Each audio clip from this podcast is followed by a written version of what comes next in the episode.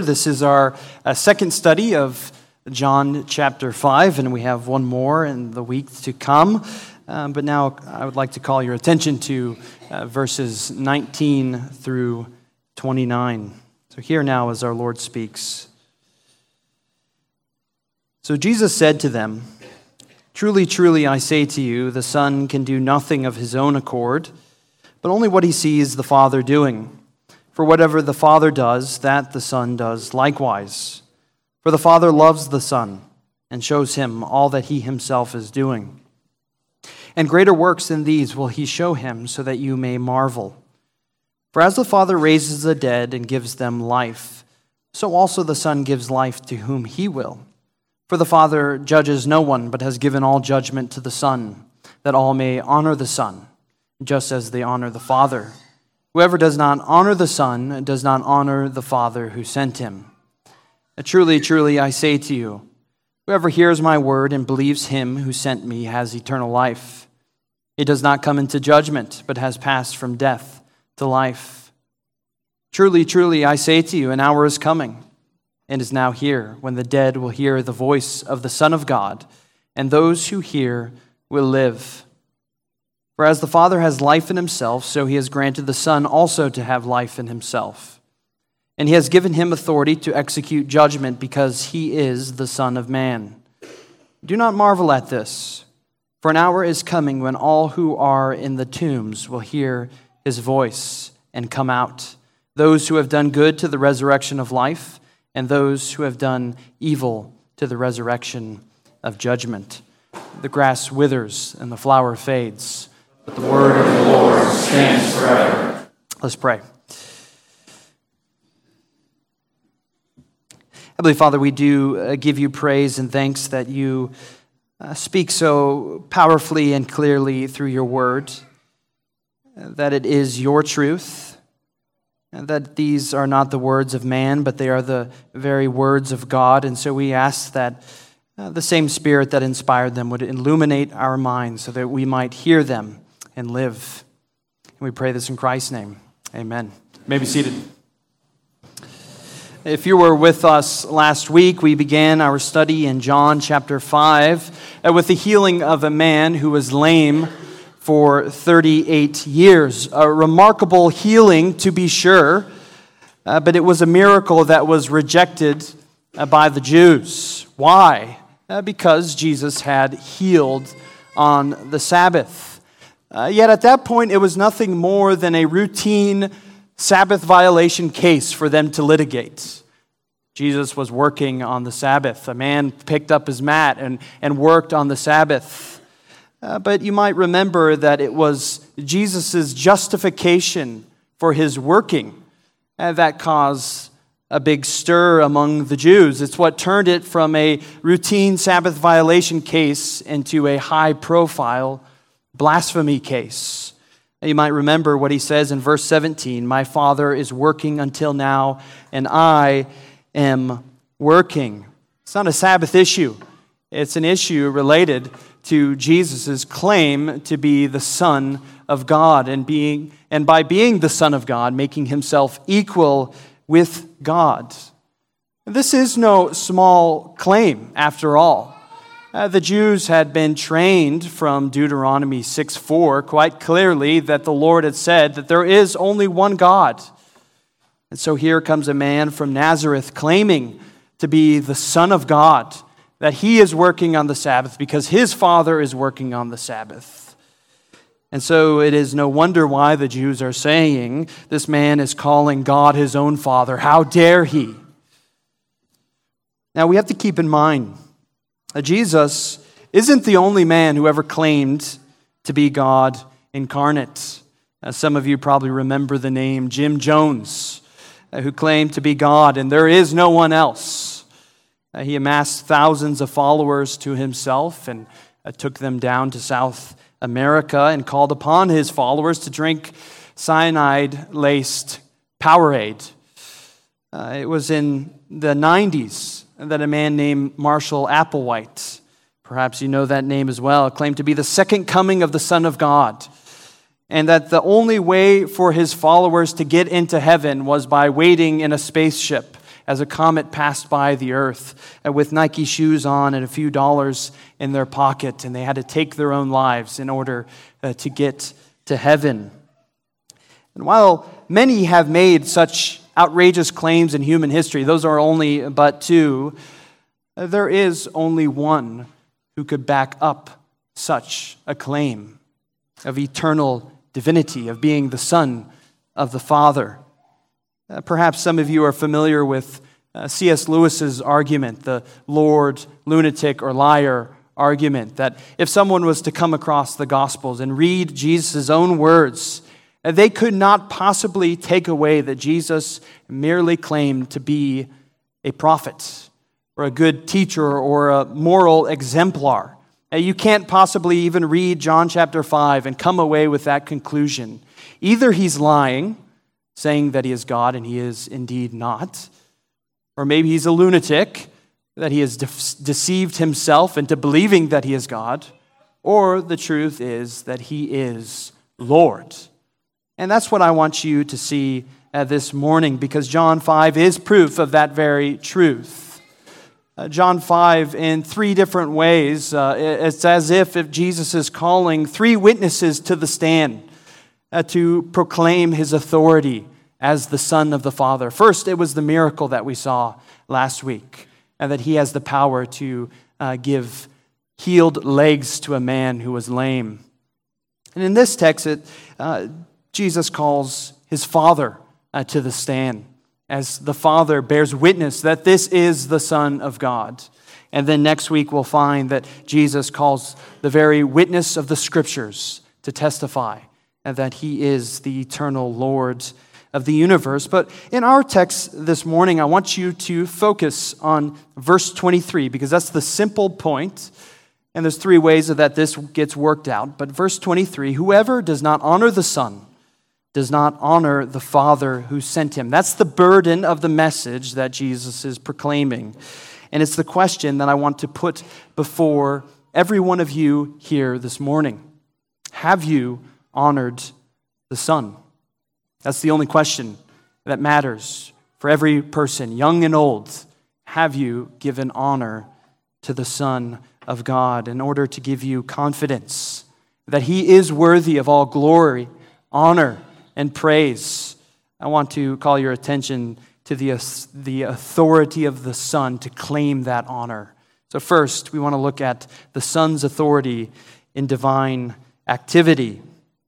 Jesus has good authority to claim equality with God because he is united in the same will of the Father. Look again at verse 19. So Jesus said to them, Truly, truly, I say to you, the Son can do nothing of his own accord but only what he sees the Father doing. For whatever the Father does, that the Son does likewise.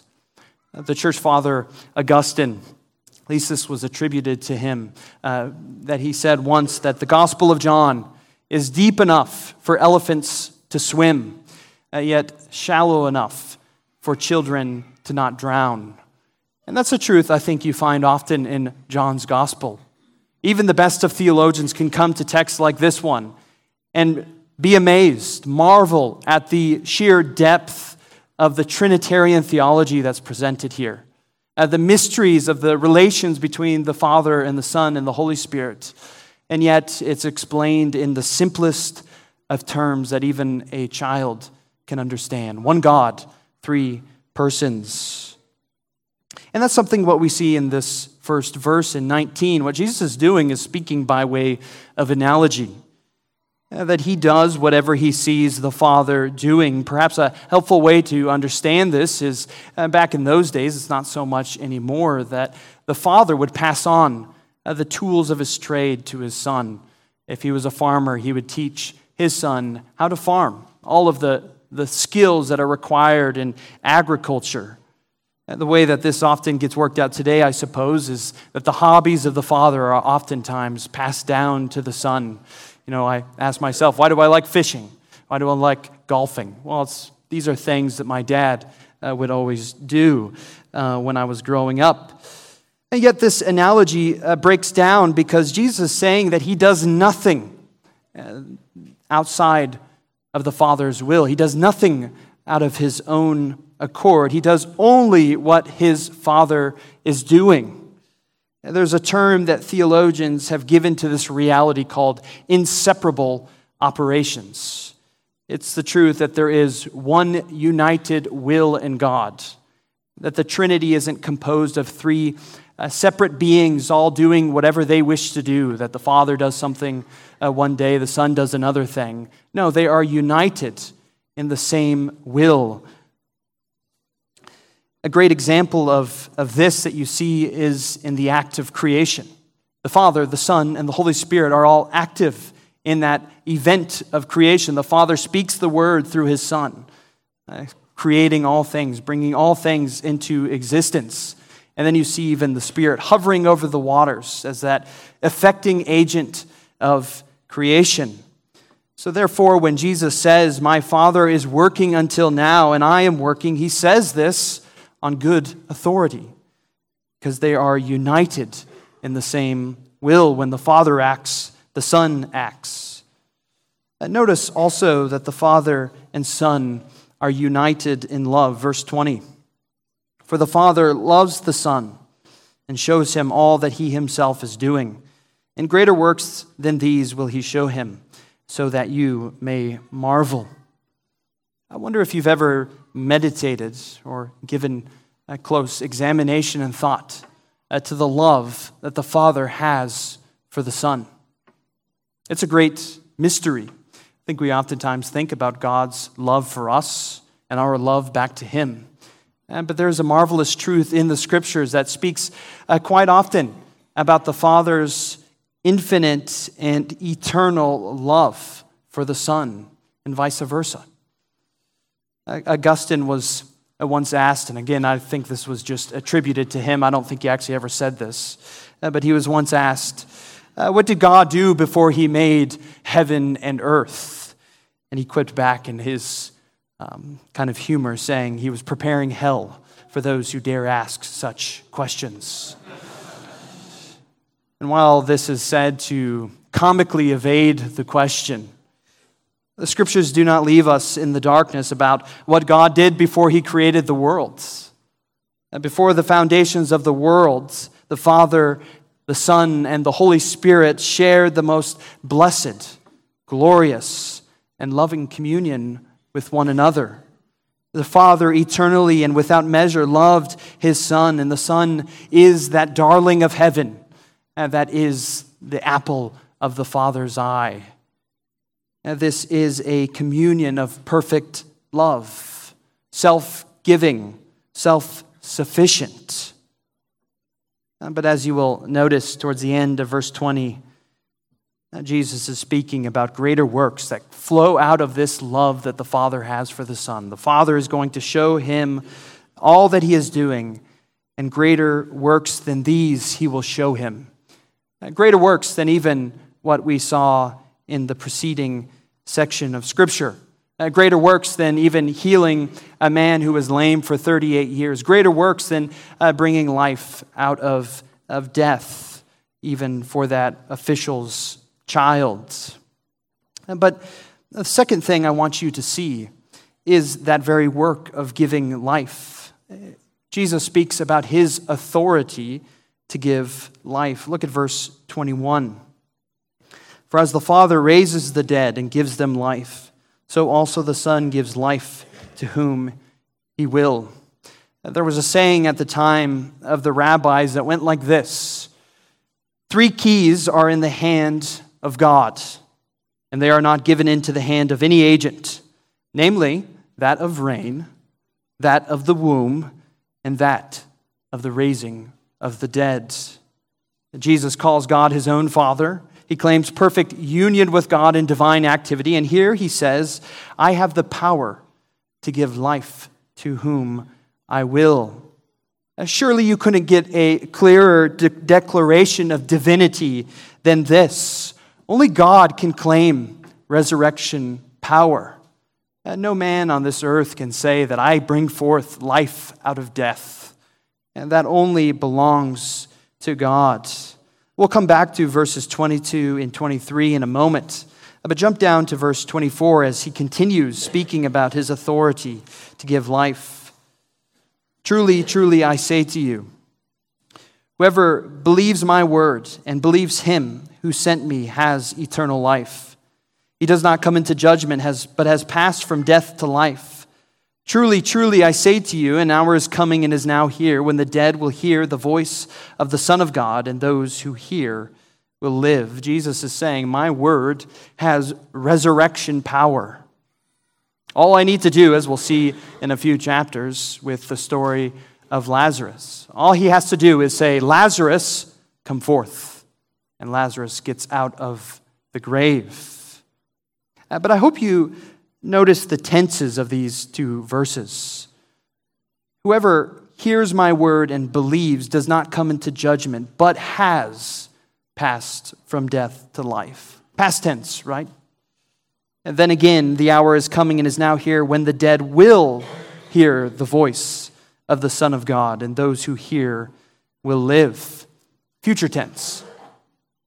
Jesus is saying, Those who hear my voice in this life and believe my word have already passed from death to life. A spiritual rebirth has taken place. A resurrection, if you will, has occurred in uh, someone's soul. And that's the truth that we saw expressed with Nicodemus in John chapter 3. That Jesus comes to Nicodemus and says, You must be born again. Of course, speaking of that spiritual rebirth, when God opens up the eyes, when He uh, takes ears that were formerly unable to hear and makes them hear. When he takes a heart of stone and brings it as a heart of flesh, he gives new life, regeneration, resurrection power. And if you're in here this morning and you have believed in the eternal word of Christ, that is the power that is at work within you. A rebirth has taken place. The old has passed, but the new has come.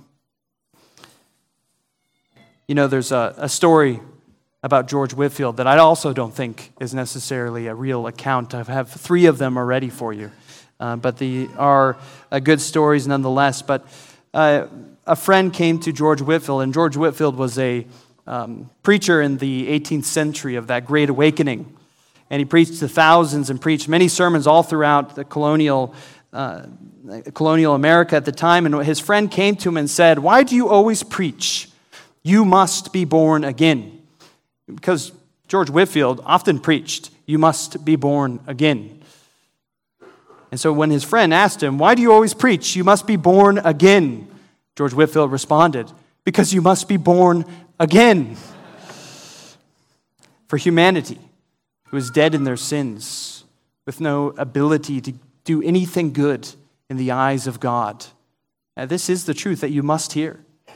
You must hear the word of Christ, who has the authority to give life to dead souls. He can bring that transformation. Uh, but I want you to see also that there's a future resurrection that awaits. It's present now. Jesus says the hour is now here. It's present in his uh, very life and being but it will be fully experienced, as Jesus says, that there will come a day when uh, the dead in the tombs will hear his voice and come forth with resurrection power. And Jesus is saying that I will issue forth another word, just like I did with that word to give you life in this present life. I will bring forth another word, and you will get up from the tomb and walk. What a bold claim that Jesus is making. I have the authority to give life to whom I will. Uh, but notice the source of this claim in verse 26. Jesus is taking us once again into the deep, deep waters of the Trinity when he says, For the, as the Father has life in himself, so he has granted the Son to have life in himself. Uh, now pause and consider this for a moment. The Father has life in himself. What does that mean, that the Father has life in himself? Well, it means that he is not dependent on anything else or anyone else for his existence. For God to be God means that he lives, that he exists. Theologians call this term aseity of God, meaning that he is self originated. Now, kids, uh, maybe a helpful way to think about this is back in Exodus chapter 3 with Moses. Do you remember what Moses saw uh, when he was out in the wilderness? It was that bush that was burning. Kept burning and burning and burning, yet was never consumed. What was the picture that was meant to be conveyed to Moses there? Uh, but that God is that self originating fire that keeps burning and burning and burning, never had a beginning, never depends on anything else, will always exist. The Father has life in himself. But notice uh, what he says next. The Father has life in himself and has granted the Son to have life in himself. And that's the real mystery here in this passage. And that same non dependent, never starting, never ending life is granted to the Son of God.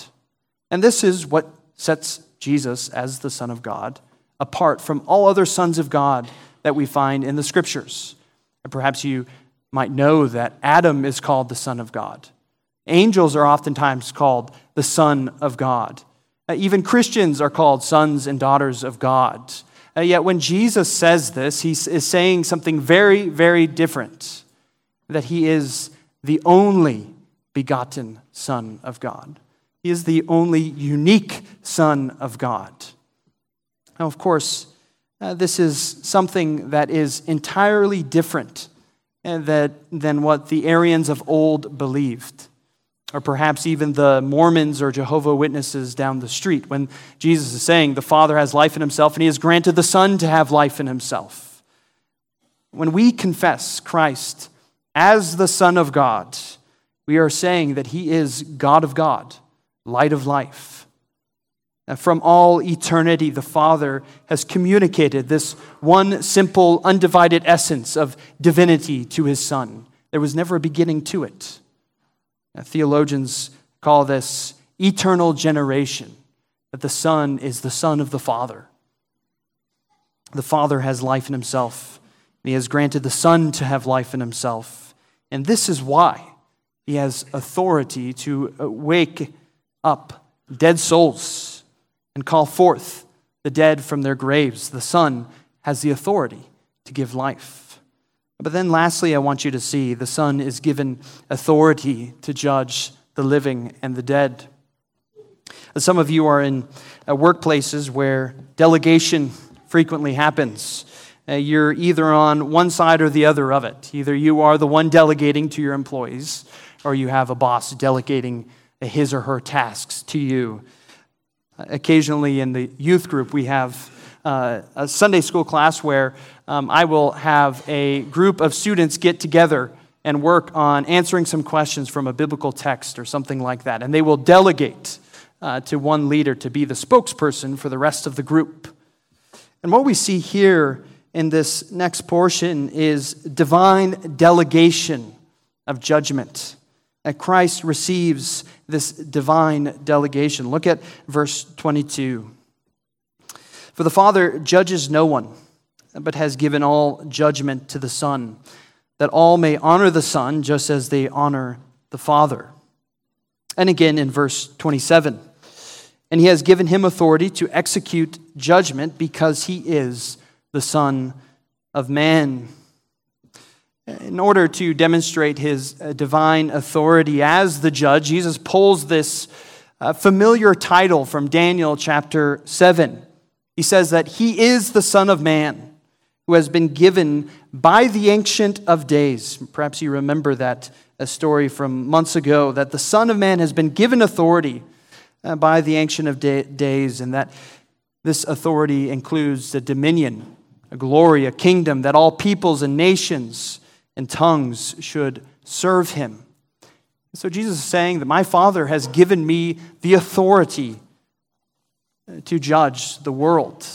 He's saying that this is my eternal inheritance. We just sang this in Psalm 2. Ask of me, and I will give the nations as your inheritance. The Son is the one who gives eternal life, but He's also the one who judges the nations. He will rule the nations with an iron scepter. I wonder if your theology of Christ has room for him being the God who gives life, but also the God who judges. The Son of God is given that authority. And he's saying simply, his argument is that all will honor the Son uh, because of this judgment. It's that same truth that we see in Philippians chapter 2 that he has been given the name above every name, that at the name of Jesus every knee shall bow and every tongue confess that Jesus Christ is Lord to the glory of the Father. It's a truth that we often confess, that we did even just a few moments ago in the Apostles' Creed, that Jesus, the Son of God, will come from the right hand of God to judge the living and the dead. Uh, you couldn't get any higher authority or a title of, uh, of greater preeminence than that of judge of all men. And Jesus has given that authority the authority to call forth men and women from the grave and call them to give an account for their lives. He is one with the Father. He has the authority to give life. He has the authority to judge. But I want to return for the remaining few moments of our time this morning Uh, to the heart of this text in verse 23 and ask it again Have you honored this Son? Have you believed in His word and passed from death to life?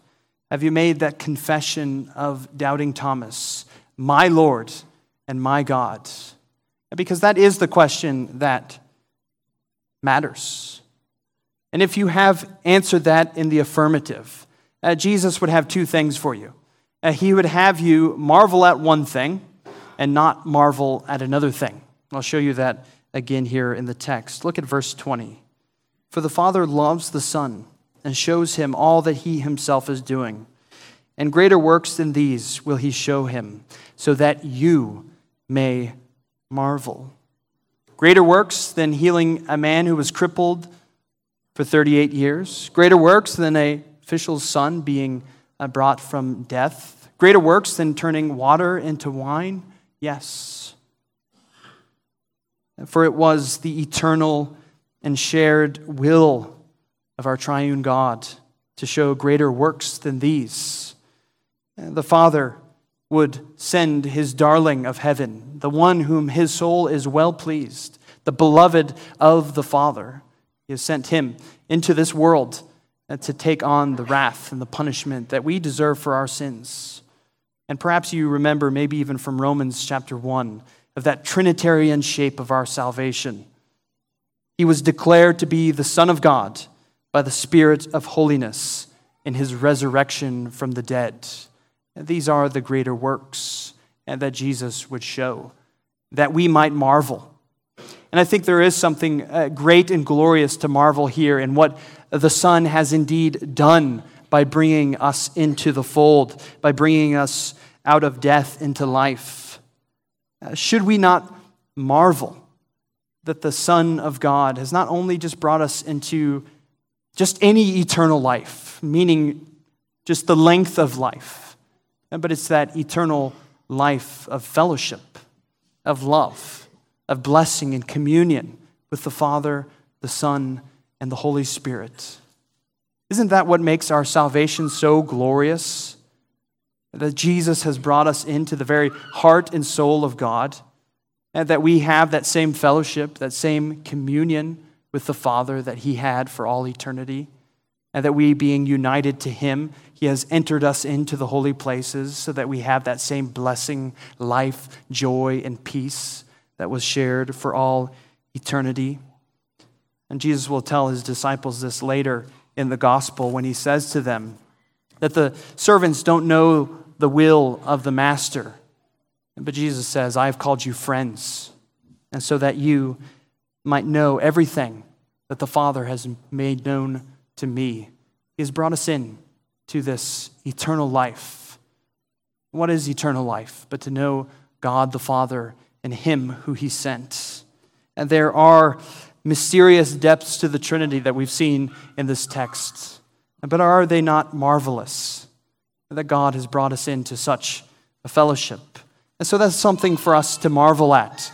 Uh, but I also want you to see what Jesus is telling us to not marvel at, that we need not marvel at the day of judgment. Look at verses 28 and 29.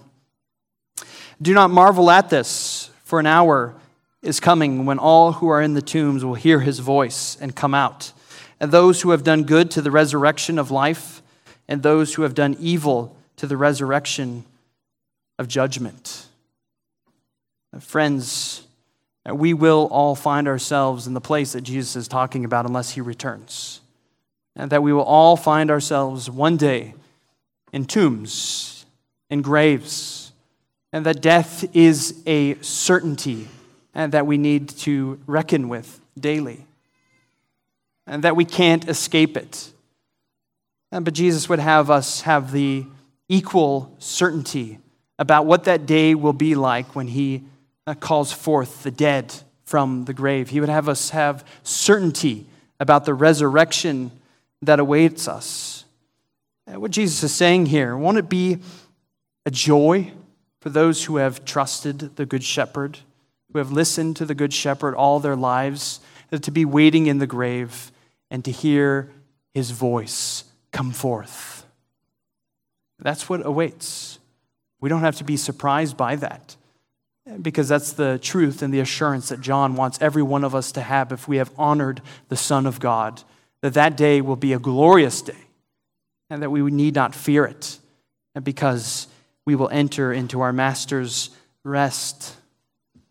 Uh, but if you're in here today and you haven't honored the Son, uh, you haven't believed in his name, you haven't trusted in his forgiveness, uh, this text from the lips of Jesus that couldn't be clearer. It's plain and simple that you will one day marvel that the one you've rejected all of your life is now sitting over you as judge. And on that day, if you have not trusted in him, you will have no escape with the Father, for this is his beloved Son.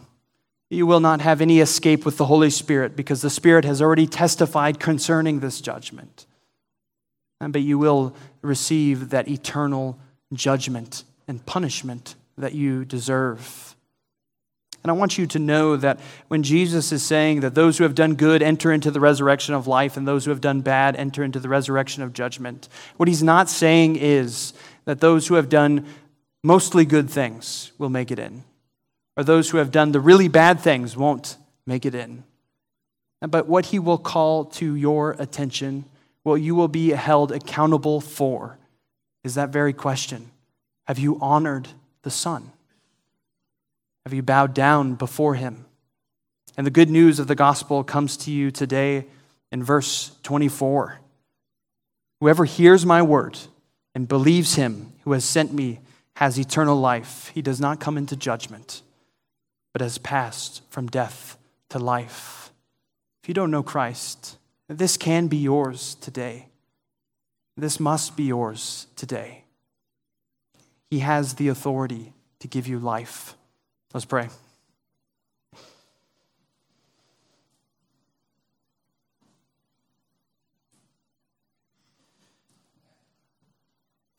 Father, we do indeed give you praise that you have exalted this Son as a Savior and Lord above all creation, and that we will one day bow and confess that He is Lord to your eternal glory.